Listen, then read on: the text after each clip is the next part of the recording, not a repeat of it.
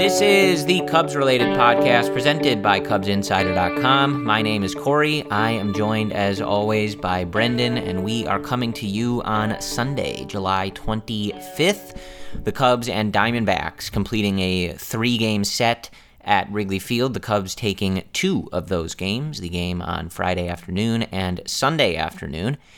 And Brendan, we we did not have to jump on over the weekend, so for now we are still in that uh, wait and see period with everybody. Corey, I was not ready. I was not ready for the potential emotional turmoil that uh, I saw this series, seeing Kris Bryant in all like the jerseys mm-hmm. behind the on deck circle, and you know Javy hitting the three run home run, and seeing Rizzo and KB and Javy celebrate. Like I'm I'm not ready for this. I thought I was. I thought I could ignore it. I cannot ignore this, Corey. Yeah, and you know, on Sunday too, Chris and Anthony going back to back, a vintage Ugh. Brizzo back to back home run situation to uh, get the scoring started on Sunday, and you know, being at the game, and I'm sure watching it uh, on TV or listening to Pat Hughes on the radio, however you were in, enjoying it on this fine Sunday you know, you're you're like, oh yeah, like Brizzo, and then like, you know, at least for me, you have a moment of like, ah, like have seen this many times. I hope to continue seeing it, but I'm not quite sure if I will. So uh-huh. yeah, it's a it's a weird spot. Um, definitely. And, uh, you know, I think especially for you and I, like, we've lived through some pretty some pretty important trade deadlines before. Like I, I know you were in the same boat uh, back in the early 2000s, like refreshing uh, different websites to see where Carlos Beltran was going to go and and, oh, and things like that. So you know we're we're not. Uh, new to Nomar Garciaparra. Yes, right. Nomar, of course, in 2004. Aramis Ramirez. That was a big uh, one. Yes, Jim Hendry's uh, best move, perhaps. Uh, well, oh, yes. I mean, he drafted some some uh, pretty significant players as well. But this is uh, the Jim Hendry praise podcast. Yeah, not where I expected this to go. Um, let's put a stop to that real quick. But yeah, um, you know, this one is is a unique one because it's it's definitely I think one that has the potential for more uh, farewells and those farewells being very significant ones if they do come to pass, but also, you know, not having as much of an impact on this particular season, you know, having so much more of an impact going forward. And of course, you know, during the rebuild, like when, you know, the Cubs traded Jeff Samardzija, they traded Scott Feldman, things like that to uh, get future assets back that, you know, obviously ended up playing a big role in 2015, 2016, and beyond, et cetera. Um, we've we've seen this before, but but that's also sort of a different kind of deadline because that you know is it just is geared uh, to something different than what we're going through now. So it's it's all just getting back to again, you know, watching Brizzo go back to back, or like you said, Javy ripping a, a three run home run with Brizzo on base in the game on Friday. It's uh, you know, there's four more home games before the trade deadline. And so, you know, being there this weekend, you're like, oh man, like this is, you know, it's it's just a this weird vibe. Tough. There's a weird vibe at at, at Wrigley Field uh, these last few days, and I'm sure. I mean, are there more like ovations when they're on deck or being announced? Do you notice anything different than years past? Um. I don't think so. I, I mean, you know, I'm not. Okay. I, I always wonder how much of the crowd is as finely tuned to that stuff as you know maybe uh, folks like you and I or uh, our loyal listeners are you know kind of tuned into every little rumor and things like that.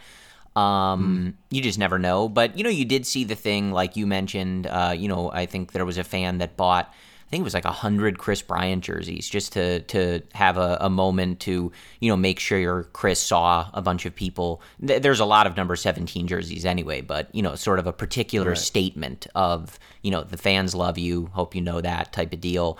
And then, and then the the look on his face too was priceless. He, he definitely like, oh. noticed. Yeah, I'm glad he, he I'm glad he was able to see that. Um, so I, I, you know, I it's hard to say because at the same time, you know, now you're getting into that territory, man, where I think the crowd today was around like thirty-two thousand, so that's like nine thousand mm. less than capacity. And looking around, a lot of empty seats, you know, and mm. coming off the heels of the last five years or so since 2015 ish, right? Like that was a rarity, especially for a, a, Sunday afternoon in July. It doesn't matter that the Diamondbacks are terrible, right? So seeing so many empty seats, uh, it's it's it's a weird vibe. That's the, that's the only way that I can kind of explain it. There's clearly some folks in the stands who are trying to you know make sure that they're as loud as possible for these guys things like that. You know you see a bunch of signs throughout the stadium that, that people have made expressing similar sentiments.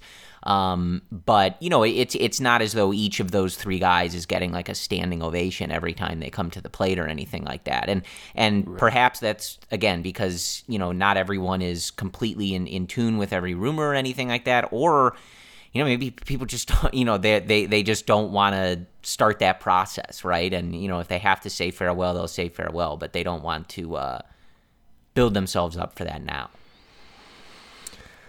All right. I mean every time i see them come up to bat i'm like a wreck. Like i'm thinking oh this could be their last at bat right? So it's it's um you know i told yourself to ignore it.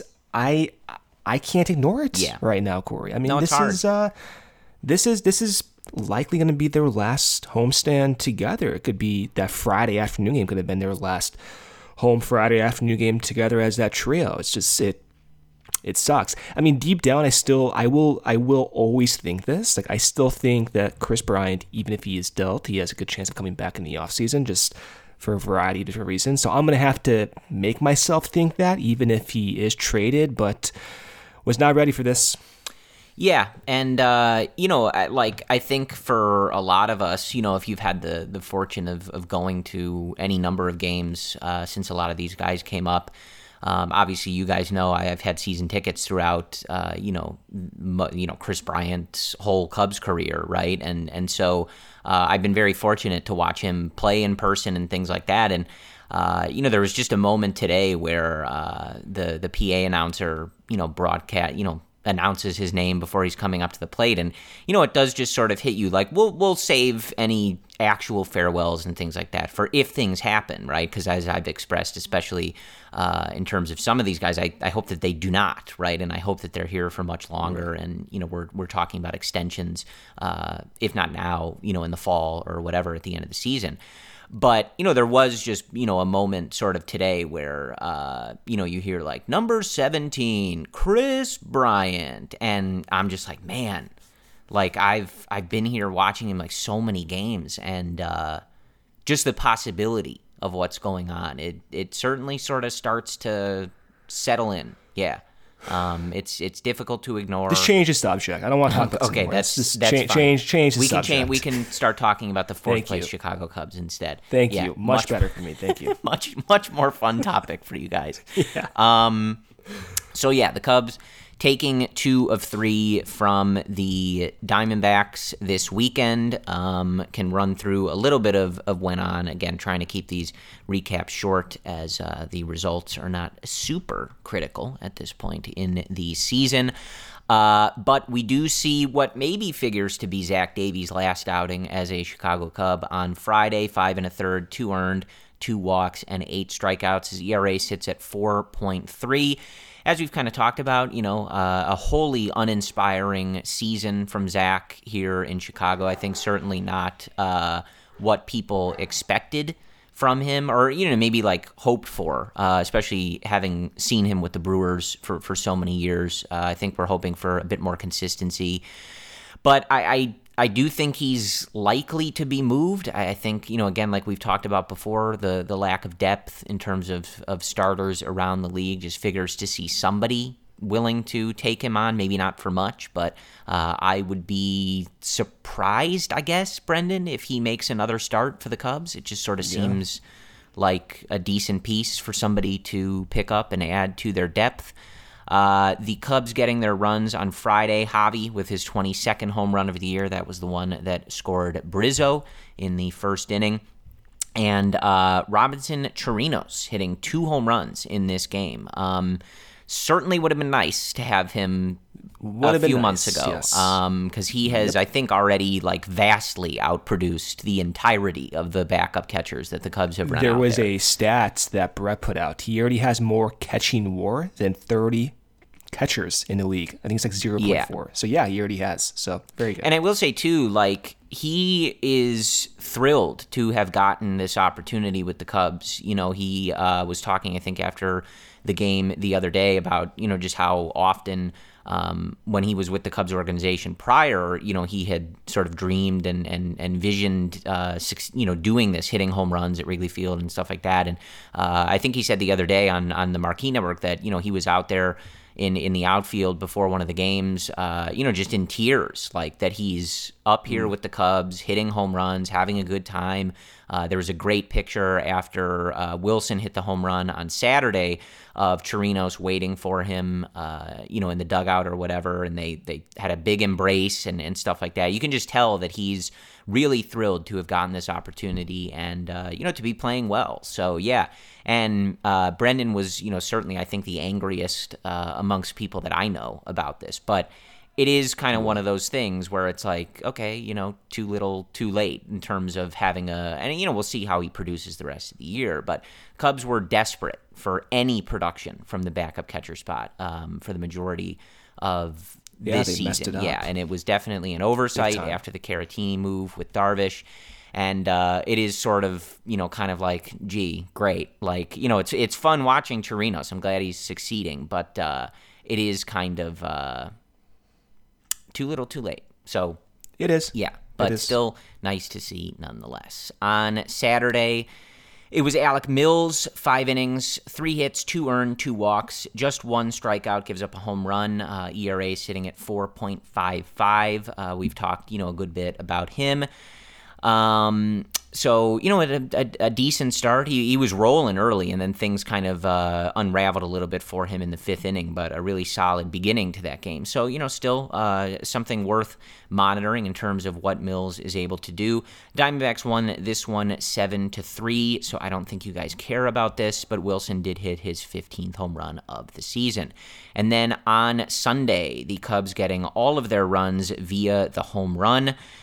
Brizzo back to back in the first inning that put up a three spot on the board, and then the returning David Bote, his sixth homer of the year that made it five to nothing, and that was all of the scoring for the Cubs. Trevor Williams with his uh, fourth win of the year, six and a third, five hits, no runs, no walks, and six strikeouts. Really nice for Trevor Williams.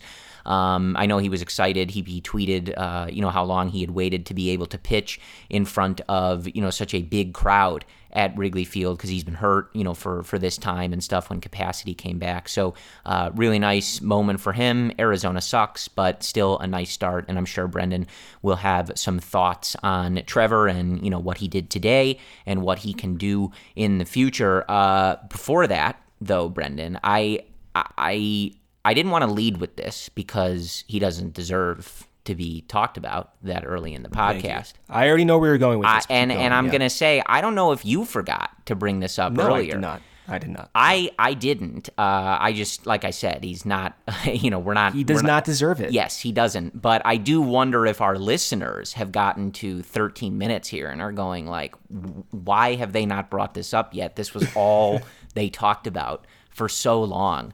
Um, but I, I do want to take a moment and congratulate myself and all of our listeners because none of us have to watch Eric Sogard play baseball anymore.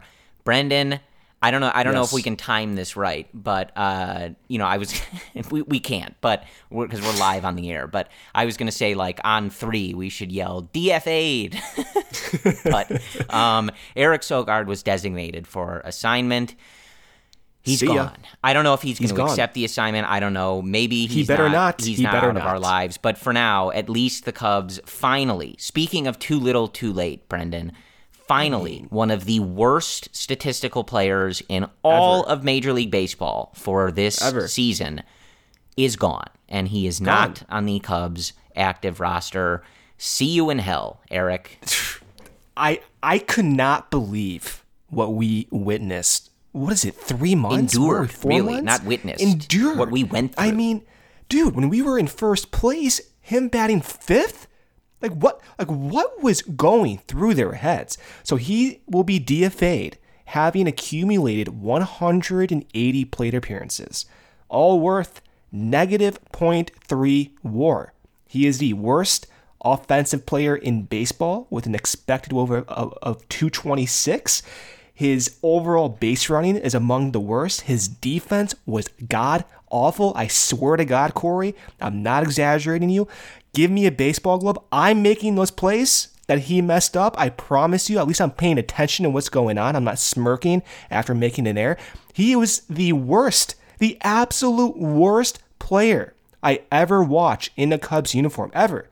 Way worse even than Neifi Perez. Oh like, my. I'm comfortable saying Neifi Perez's name on air because we got to, we had to endure Eric Sogard. Never again. This better not happen ever. I don't care if the Cubs are 50 games below 500. This should never, ever happen again, Corey. Yeah, um, it's funny. You could hear like the absolute like like hatred in your voice. Yeah, my, like, vo- my voice is talking. quivering. I'm so upset about that. Yeah. Man, I saw that text from uh, Cubs.com, Jordan uh, Jordan Bastian, and I was like, the relief in my heart, Brendan. I was just, you could frame Well, that I didn't tweet. believe it. Yeah. I didn't believe it. I had to refresh it 10 times. I'm like, am I seeing this correctly? Yeah. Because I've made mistakes before. Where's that check mark? Is the check mark there? And yeah. I also had so many people text me and just be like, "Oh my God, Brendan must be so happy. I'm so happy for Brendan and his mental health." Yeah, well, I needed it. I mean, of course it happens like the week before they trade Kris Bryant and all these other guys. So just pile it on, everyone. Pile it on. Yes. So that is uh, the roster stuff. But before we get into pitching, since we're we're talking about you know second baseman and stuff like that, just wanted to touch on David Bote being back. Um, good to see him back. You know that was one too where you you'll remember he hurt himself on that slide. You know where uh, you know he injured his shoulder and stuff, and that looked bad. And you know at the time, really we're not sure if he was even going to come back this season because you know when you first saw it and you're you're thinking about those types of injuries, you're like, man, like this this looks pretty bad. Um, he looked to be in a lot of pain. I mean, I think he was in tears, if I remember correctly, uh, writhing around at second base, like really in pain. So good to see him back uh, this quickly, and he kind of fits into that mold that we've talked about before, where now you've got the time over these next few months to kind of see what he's able to do. You know, he was not having the best season uh, when he went down uh, but not as bad necessarily as some other guys that we've talked about. You know, he, he exits the game on Sunday with uh, just a 204 batting average and a 645 OPS. Um, he has hit, that was his sixth home run on Sunday. And he's one of those guys, I'm going to say it first because I know you're going to say it, Brendan, but he's always been kind of a expected stat darling in a way. Uh, maybe that's not the right way to phrase it, but he hits I the like ball it, yeah. hard. I mean, he even had some hard hit balls that went for outs aside from the home run on Sunday, but it doesn't always translate for him. And he's kind of one of those guys where you're you know, I, we've kind of cautioned you guys in the past where we say the expected numbers, and then after we read the expected numbers series after series after series, you're like, okay, well, you, you know, you guys probably are getting sick of this because the results aren't coming. But he does fit that mold of he's uh, pretty cheap. The Cubs obviously extended him a couple years ago. Uh, and at least for the rest of the year, you know, you can get him in there and, and kind of figure out what his role might be going forward if you'd like him to have one. You know, I think we're probably past the point, Brendan, of him being an everyday player or thinking that that's going to work successfully. But again, like a lot of other guys on offense and on the pitching side, you know, just kind of figuring out like, okay, this guy, you know, has made some strides. Here's what he needs to improve on to just be a you know, against left-handed pitching platoon guy, or uh, you know, playing second or third when guys are hurt, or things like that. You you have some time now that he's back to see if he can make some adjustments, get those numbers in a better place, and kind of factor himself into those plans uh, as we head into next season. Yeah, it's good to see David back. Uh, the context has changed since we last talked about him. Before, we were discussing whether Duffy should get his playing time or more of his playing time, whether Nico should be playing every single day.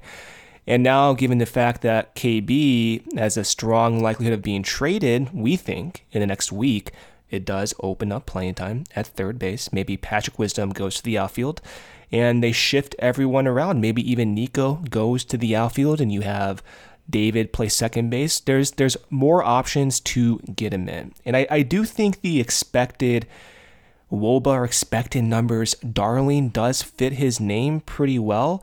The one thing I will say about expected wOBA, that number takes an insane amount of plate appearances to stabilize. So just because he has an ex wOBA of 350 doesn't really mean that within the last whatever it is now 100 or so plate appearances that that's like a reliable sample. You kind of have to make your best judgment call here and understand the limitations of these expected numbers. So if you watch the games and you think, huh, that's interesting, that's like two line drives in that right field gap, I kind of remember seeing that two weeks ago.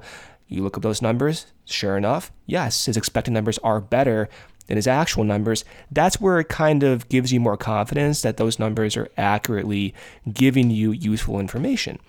Still possible too. Let's say you have 100 plate appearances. The exit velo is not the best, but for some reason you're pulling the ball like crazy down the line or going oppo down the line. Even though those are not really reliable, stable types of base hits, it's going to be reflected in your expected numbers. For David, I don't really see those expected numbers being confounded by some like BS contact. Like I, I, I think that he's made adjustments against high fastballs this year. And there was a home run earlier in the year and some extra base hits earlier in the year where he was hitting 99 plus mile per hour fastballs up in the zone. And he he never did that in past years. And he's changed some of his batting mechanics and that kind of signaled to me maybe he's adjusting or if he's not adjusting, at least very aware of the scouting reports and anticipating that. I, I, I'm not sure. But it's all to say that I do want to see more of this. I think we're at the point because we're not actively trying to compete this season. Now, let's see what we have for him for utility spot next year. I don't see David as like a starting player yeah. at this point. There's too much. There's too much uncertainty for me with him there. Uh, for no fault of his own, and to some degree, yeah, some some fault of his own. But we've got to a point where, yeah, he has a $15 million contract over five years. The the cost is extremely cheap.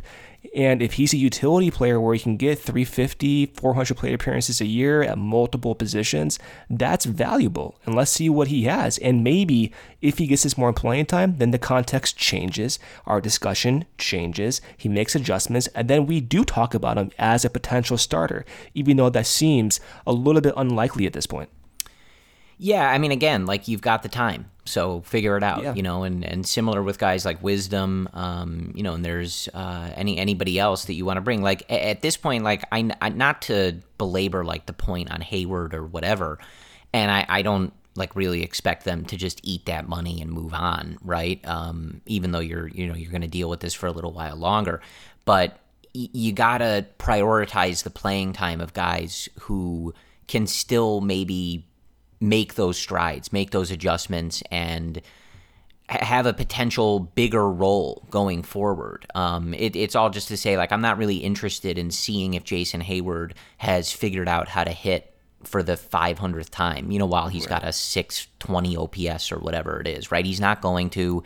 He's on the back end of that contract. He's older. The defensive metrics aren't as good. Like, it is what it is. he it might play next year, Corey. I mean, to play devil's advocate, he's under contract for two more seasons, right? So like, you're not going to get rid of him unless they do. Well, I mean, look, if if you if if they believe that, right, like that it's worth letting him try to make adjustments again for the five millionth time, it's not going to happen though. Like he looks terrible, man. Um, so to know. me, I would just, you know, if if you're not going to move on from him, whatever he's a defensive replacement starting, you know, a couple times a week maximum just to give guys breaks. But I at this point like the the games you have left are valuable capital as we talked about to get some of these guys playing time and to let guys try to break through and make those adjustments. You know, Patrick Wisdom is one of those guys where you expect him to come down to earth and you expect him to struggle, uh, especially with his K rate being where it is. But so what? right? Like you've unearthed a little something here, right? He's been very valuable for you for the time that he's been up here. Let him play through it and see if he's able to make those adjustments, right? Maybe he won't be. And it's similar to some of these other guys. You you have to platoon him or at specific matchups, things like that. But figure that out. What are you going to figure out with Jason Heyward that you don't already know at this point? You know what I mean? So I would just be more interested in that. I think Bote fits that category, right? And we've talked about Happ. You know, this was uh, another weekend where he doesn't play every day. Yeah, we don't see. That's a weird day. one, man. And uh, yeah, I'm not. Again, that that situation is pre- is is pretty confusing for me. Did he not start any? No, he didn't start any of these games. I thought he had started one of them. I he did not start He any did of not the games. start any game. Like, what are so what are they gonna there? what are they gonna do with I, d- I if don't not, know. We've talked this about is this why so much, but I just don't. a- again, we've talked about Happ in the context of I don't really understand the value of him succeeding at AAA in terms of using that as a predictor for his major league performance, but not playing at all, like just getting these random like pinch hit at bats. I, I just I don't know what that's doing for him, right? Well, that's what I mean. That's, I'm not saying like, hey, I think it makes sense for him to go to AAA, but if you're not going to play him, Right. then like, what are we doing here? You yeah, you know, because then is valuable you know, capital. especially like he had that big hit in the Cardinals series, which I'm sure was a huge lift for him mentally. But you Mm. know, when when you don't play a guy, not only do they not have the opportunity to make those adjustments, but again, other than that that big pinch hit against the Cardinals, you know, mentally you're kind of bogged down in this state because you're you're you don't have an opportunity to reverse it. So he's just sort of sitting there. Uh, you know, he, he grounded out in I think the. Uh, one of the the pitch hit attempts this weekend, you know, weekly flew out in another. Like he's just sort of stuck in in this uh, position where he is with these statistics and these numbers and these struggles. And I, I yeah, it's uh, it's an interesting spot. And you know, maybe with with potential moves and things like that, the the playing time opens up. But it has been pretty curious uh, that he has not gotten the playing time. I just I'm not sure what you're uh, planning on having happen there. And and I do appreciate at the same time, you know, them giving uh, someone like Rafael Ortega a more extended look. You know, he's he's certainly had an interesting season, has shown you a little bit. Um, you know, for a guy that is, uh, I think about my age, Brendan. I think he's 30, but old. you know, overall in the year, hitting 280, 750 OPS, has played, you know, fine defense, at least from the eye tests that I've seen. Um, hit a couple homers. Like, I, I appreciate them giving him a more extended look. He's put together some nice at bats. He's got a nice approach at the plate. Um, at times, fighting off pitches, seeing pitches. So I appreciate that at, in in in that context. But for Happ, it's it's just a it's a very confusing state where I'm not really sure what they're expecting to have happen there if he's just getting these like random seventh inning pinch hit spots. Um, yeah, that's that's a, a pretty know. confusing one. But I want to uh, stay on the offense since we're talking about some of these guys, and I know that you. I want to I want to touch on Nico Hoerner just a little bit, um, just because he's rather important to the future, of course, of this team. Um, and just kind of checking in with him. You know, we've talked about him a little bit, I think, at the end of the last podcast, but just kind of want to uh, get in the habit of kind of checking on, you know, where he's at. So as of this moment, after Sunday's game, counting Sunday's game, um, he is now just below uh, league average WRC plus at 99. So, you know, just uh, 100 is league average. So just a tick below. Uh, a 296 batting average, 364 on base percentage, 360 slugging percentage. Brendan is going to talk about that in a second. A 9.3% walk rate and a 13.6% K rate. So both of those numbers good. Uh, has played really good defense, I, I think. You know, that is clear. And I think we've known that. Um, but the dude is a very good defensive second baseman. So at the very least, you know, in the time that he's been up, he can definitely handle the position. He can play it very well. He's going to provide you good value there as a defensive second baseman, defensive baseball player. So that part of the game, you know, I expect him to get better. He'll get more comfortable out there for sure. But in terms of, you know, how that plays at the major league level, he's a very good defensive second baseman. So it's about the offense. And I think, you know, as of right now, in 137 plate appearances, he's been worth 0.6 wins above replacement. So, um, you know, given his defense and how young he is, you know, that's that's a valuable second baseman if you're putting that over the course of uh, a full 162 game season if he's playing there every day, you know, with offensive numbers like this. But you would hope those offensive numbers get better. And I think the one area that you want to focus on, Brendan, is the lack of power that we've seen from Nico. Um, it's always good to see him, you know, lining balls to center, lining balls the other way. He had uh, a nice swing, I think, this weekend, lining a ball down the right field line for a double. And, uh, you know, so so you've seen some of those strides, but you're not seeing any power from him so far. And I think that's one thing that could potentially, you know, kind of like elevate that game. And in particular, over these next few months, if we're kind of identifying things for him to be improving on or kind of giving you more confidence that he's really going to kill it at that second base spot every day for the Cubs going into 2022, it seems like that's the place where he needs to do it. Yeah, the the power needs to come up. Um, now, if he's going to be kind of like a lower 20 percentile power guy, that's fine. Like I'm I'm fine with that. I think five to ten homers a year, under ten homers a year, around five, that that's that's completely fine given his ability to beat out ground balls, his speed. He's in the 90th percentile for speed. He has great bat to ball skills. That's cool. I at this point still want to see is a little a little bit more power. He has made changes this year, both against certain pitches and his overall approach to mechanics. We know going into the season, he opened up his batting stance. He's a little bit more open with that front side, and he was working with Valaika in the offseason to do that and to get a little bit stronger. I mean, we saw in spring training he gained he gained mass. He looked bigger. And so I expected maybe that will contribute to some more power, and we're not we're not really seeing it. His expected home run rate this year is zero, uh, so it's not as if he's getting unlucky. Um, but the one positive he's made this year is he's doing really good against fastballs. Last year in 2020, in that COVID season, he was a negative three runs against sinkers and four seamers. This year, Corey, he's positive nine runs against sinkers and four seamers. That is a massive improvement. The issues this year are against off speed. So his expected weighted on base average against off speed pitches is 180. So that's that's where the next line of improvement needs to happen. Is, is expected WOBA against fastballs 360. So that's the difference.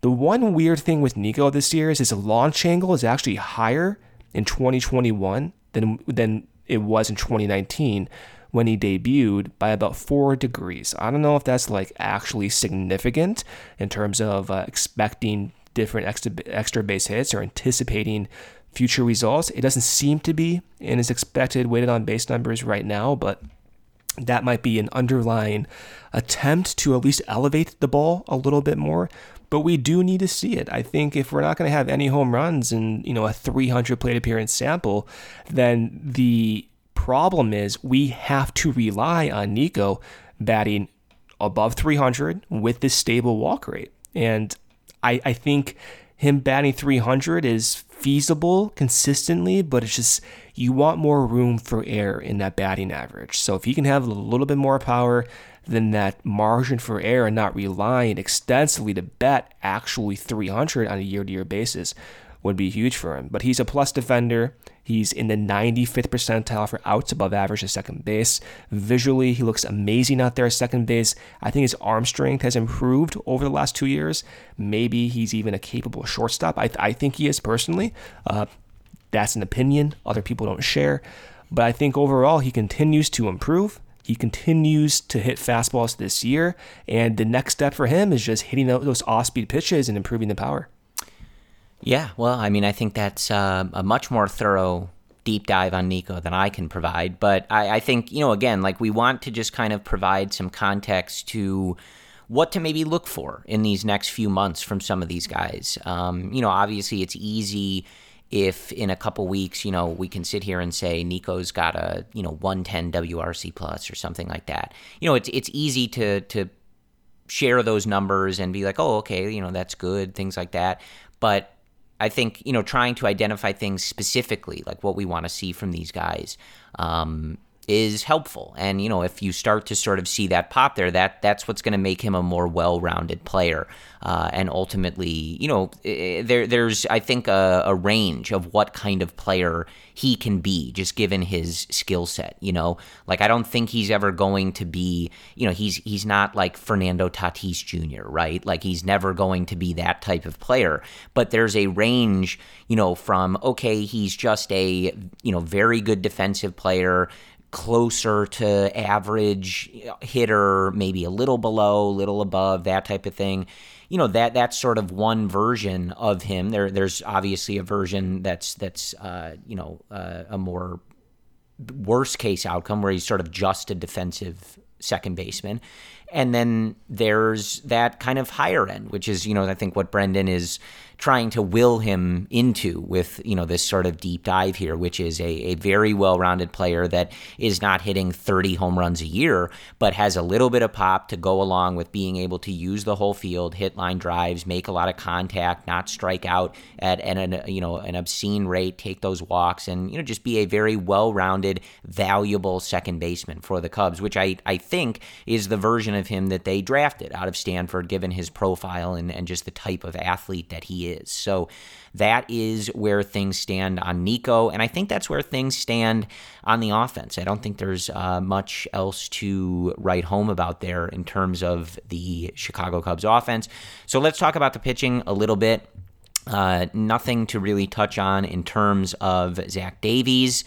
But anything on Alec Mills or Trevor Williams? I think Trevor Williams, maybe in particular, um, you know, again with with with Mills and Williams, like we talked about last time, it's it's not so much about deciding if they can be guys in the rotation or you know one of those five guys that that break camp as the starters but just increasing that depth and uh, you know increasing the amount of guys that Jed Hoyer can say, okay, these guys can get major league hitters out.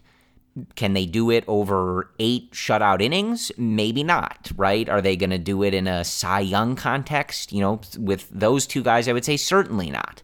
But can they do it in some context that we can put into our roster and help us be competitive next year and help us be productive? That's what I think you're trying to figure out. And, you know, I think for Mills, again, like it's it's not a start on Saturday that jumps off the page or is particularly exciting numbers wise, but there there's clearly something there, right? He has the ability to get major league hitters out. He's able to put some some he he throws some pitches every now and again that have some really nice movement on them. He changes speeds uh, really nicely. He's got a, a very slow curveball that he breaks out there to go along with his you know already slow fastball, but a very slow curveball. And, you know, clearly there is something there that works. And again, like everybody else, you've got a few months now. You've got plenty of innings that you need people to eat. Figure out what type of role that is with these guys. But anything from you from these starts on Saturday and Sunday from those two guys that kind of jumped out at you? Yeah, let's talk about Trevor. So the last start, I thought it was interesting how, for the first time in his career, he swapped his four seam and his sinker, and he threw way more sliders. So I thought, huh, that's interesting. So we're seeing maybe a trend away from the four seam towards the sinker and slider, kind of like what we saw with Alzolay.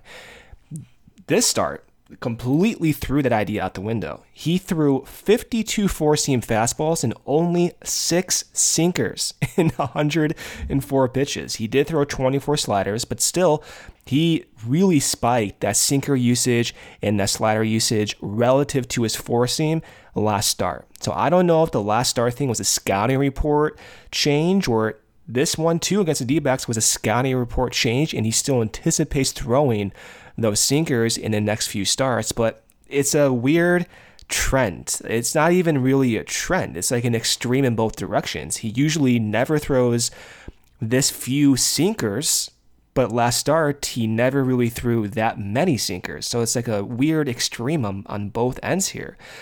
I I, I don't know what to think of that, Corey. The takeaway I have is he's with Tommy Hottovy searching for changes to make, and in two starts consecutively, he's looked pretty good. I mean, this start here looked really good. The command was among the best we've seen in the Cubs uniform. His four seam fastball, every single one thrown in the upper portion of the zone. Not one four seam fastball down in the zone.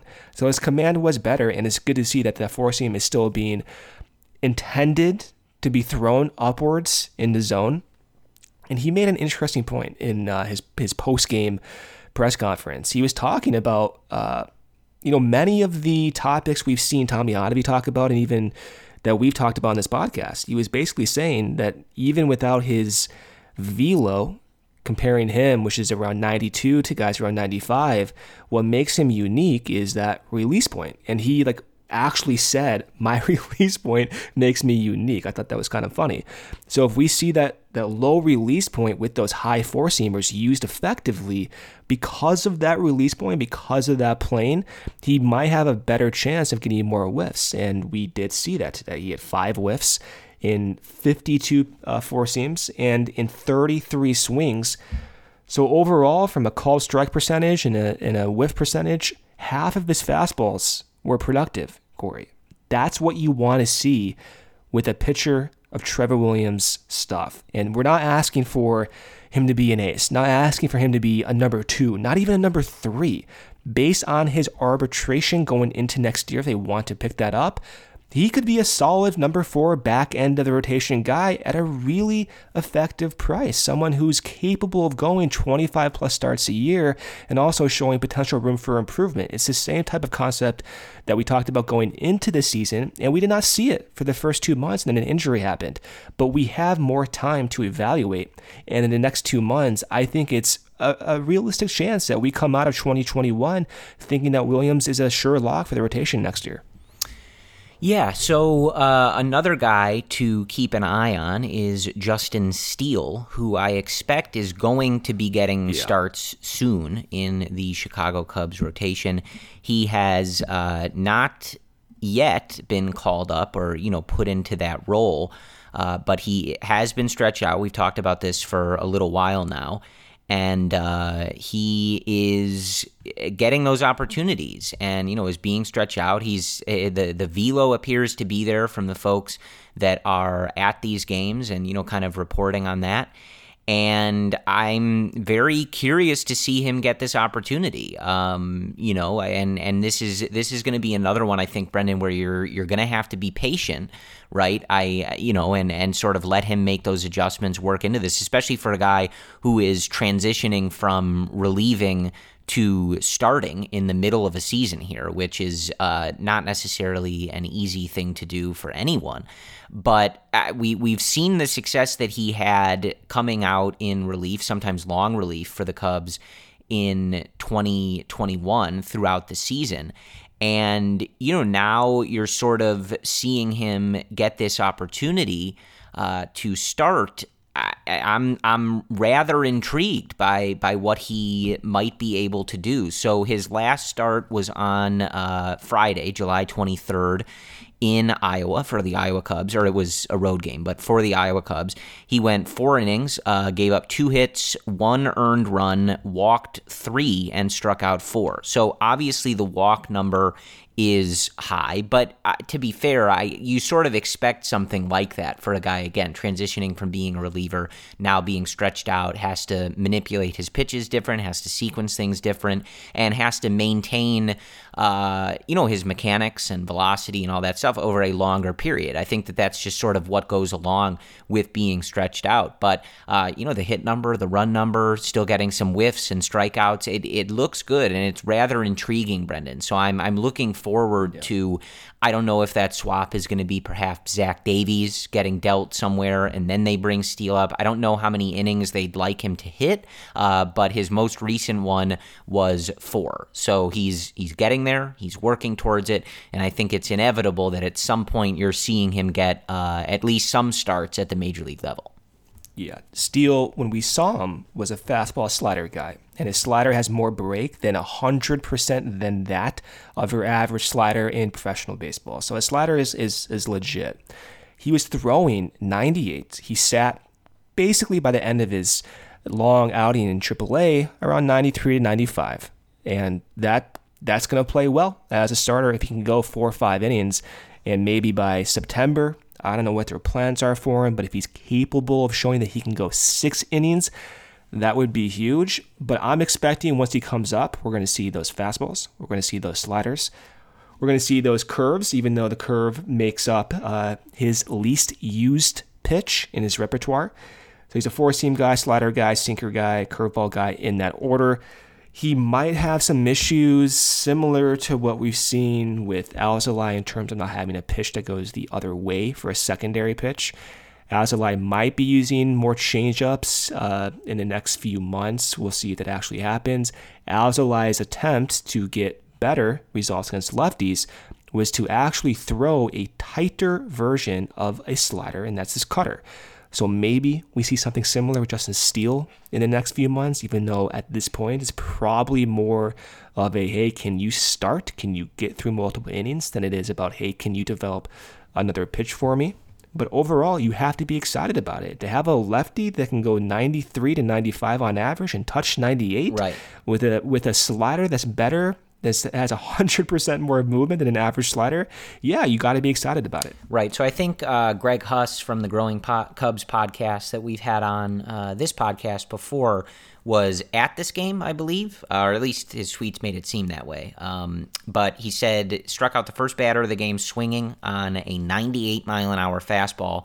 Uh, in the second, Beetle was around 96, and then it you know came down sitting around 93 to 95 for those uh, the third and fourth inning. So you know did come back down to earth, and I, I certainly don't think you're expecting him to sit at 98, of course, uh, but like you said, I mean a, a left-hander while he's getting stretched out that can sit 94, 95. Like that's not specifically something that we've seen in the in the Cubs rotation. Uh, so it's it's exciting, it's intriguing, and I think you know again like you're you're just trying to find as many of these guys that you can give these opportunities to and figure out what you've got right? And and i keep repeating this sort of sentiment but i, I do think it's a really good frame of reference for what you're looking for for some of these guys. I mean obviously if justin steele comes up and is just dealing. And, you know, now you're able to think, like, oh, you know, wow, like, do we have a top of the rotation left handed starter? Of course, that's like the ideal outcome, right?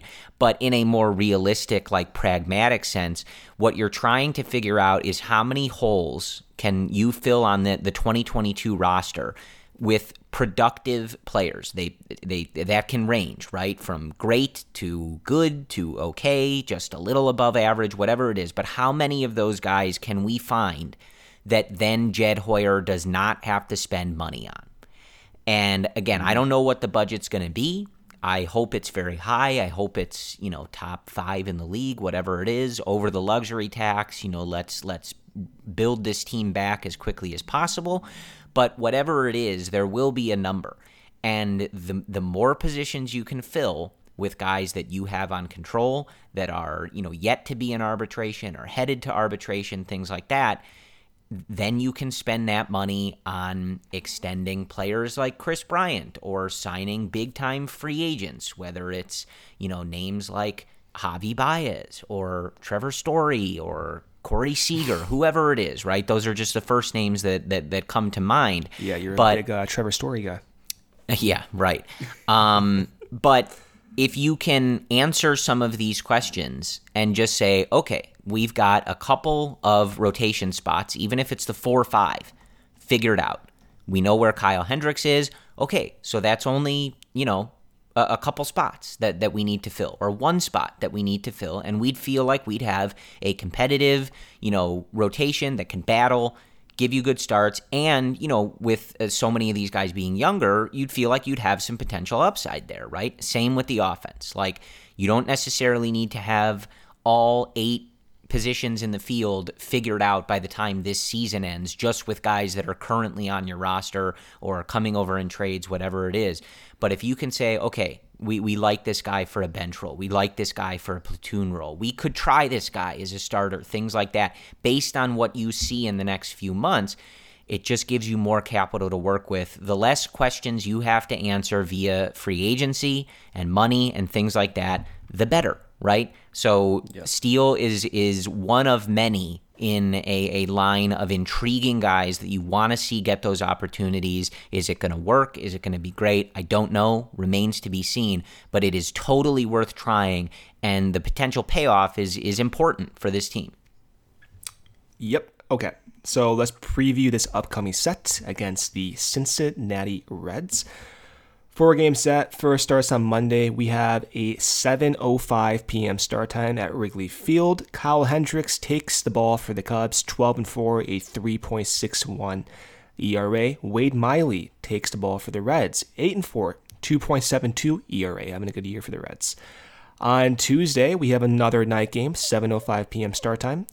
We have Adbert Alzolay on the mound for the Cubs, a 4 and 10 record with a 4.58 ERA. He'll be facing Vladimir Gutierrez for the Reds with a 4 and 3 record, a 4.97 ERA. And then on Wednesday, Cubs back at it at another night game. We have uh, Tyler Mahle for the Reds, a 7 and 3 record, a 3.92 ERA. Zach Davies, maybe maybe his last start. I don't know. Maybe he's traded before then, but on the year he's six and six with a 4.3 ERA. That night game again, 7:05 p.m. And then on Thursday to finish off this four-game set, we have an afternoon game. We have Alec Mills taking the mound for the Cubs. Mills on the year, a four and three record a 4.55 ERA. He'll be facing the Reds Luis Castillo, who on the year is 4 and 10 with a 4.2 ERA. Reds 51 and 48, somewhat in the hunt. I'm not sure what they have uh, planned to do at the deadline, but they're above 500, kind of just you know, I guess in that playoff wild card scenario. Who knows? But what I'm looking for this series is. Uh, emotional supports. This could be the last Cubs series with Tony, with Javy, with KB. Um, yeah, that's it. I'm expecting to trade almost every single day. I wake up in the morning and I'm just hoping that today's not the day. I know. You know I'm checking. I'm checking my phone. I, am just hoping I get I, no I text messages dread from opening you. my phone every morning. I now. know. It's like, oh, just please God, not today. Give me one more day. Yeah. So honestly, like that's that's all that's on my mind, Corey. Yeah, I mean, when you put it that way, I mean, I'd have to agree with you. Um, you know, again, we we pretty much these whole podcasts now are basically what to look for in these upcoming series because that's that's sort of where this season has taken us. But uh, yeah, I mean, put really simply, I uh, I am going to go to a few games in this Red series, maybe all of them, probably all of them, but uh, at least a few of them. And uh, I'm going to put on a Kris Bryant jersey, or I'm going to put on an Anthony Rizzo jersey. I'm going to go to Wrigley Field, and I am going to watch Kris Bryant, Anthony Rizzo, and Javy Baez play baseball for the Chicago Cubs. Beyond that, Yes. we'll talk about it when we get there. But for now, that's what I'm going to do. Been doing it for years. Whether you're going to the games, watching on TV, watching on game day, listening to Pat Hughes, whatever you're doing, I implore you, just try to enjoy watching these guys play for the Chicago Cubs. It's hard. I hope It's hard. I hope that they will be doing that come next week, two weeks from now, whatever. Uh, but I can't say that with certainty. So they they'll be there. I guess I can't even say with certainty tomorrow night. But um, Stop. while you can, just try to enjoy it. And you don't have to think about the context or anything. Just watch KB, Anthony, Javy play for the Chicago Cubs, and we'll take it from wherever we have to take it whenever we get there. As always, we will get through this together. I promise. Oy. I make no promises of uh, what Brendan and I will sound like if some of these things happen. I am not sure it will be helpful because Brendan and I are complete psychopaths, but we will get through this together. As always, this time of year, if we need to jump on uh, before the Red Series is over and uh, talk to you guys about something that has happened, we will do that. Um, otherwise, we will talk to you in a few days when the Cubs and Reds finish things up. We thank you for listening to and supporting the Cubs related podcast. We will talk to you soon. And as always, go Cubs.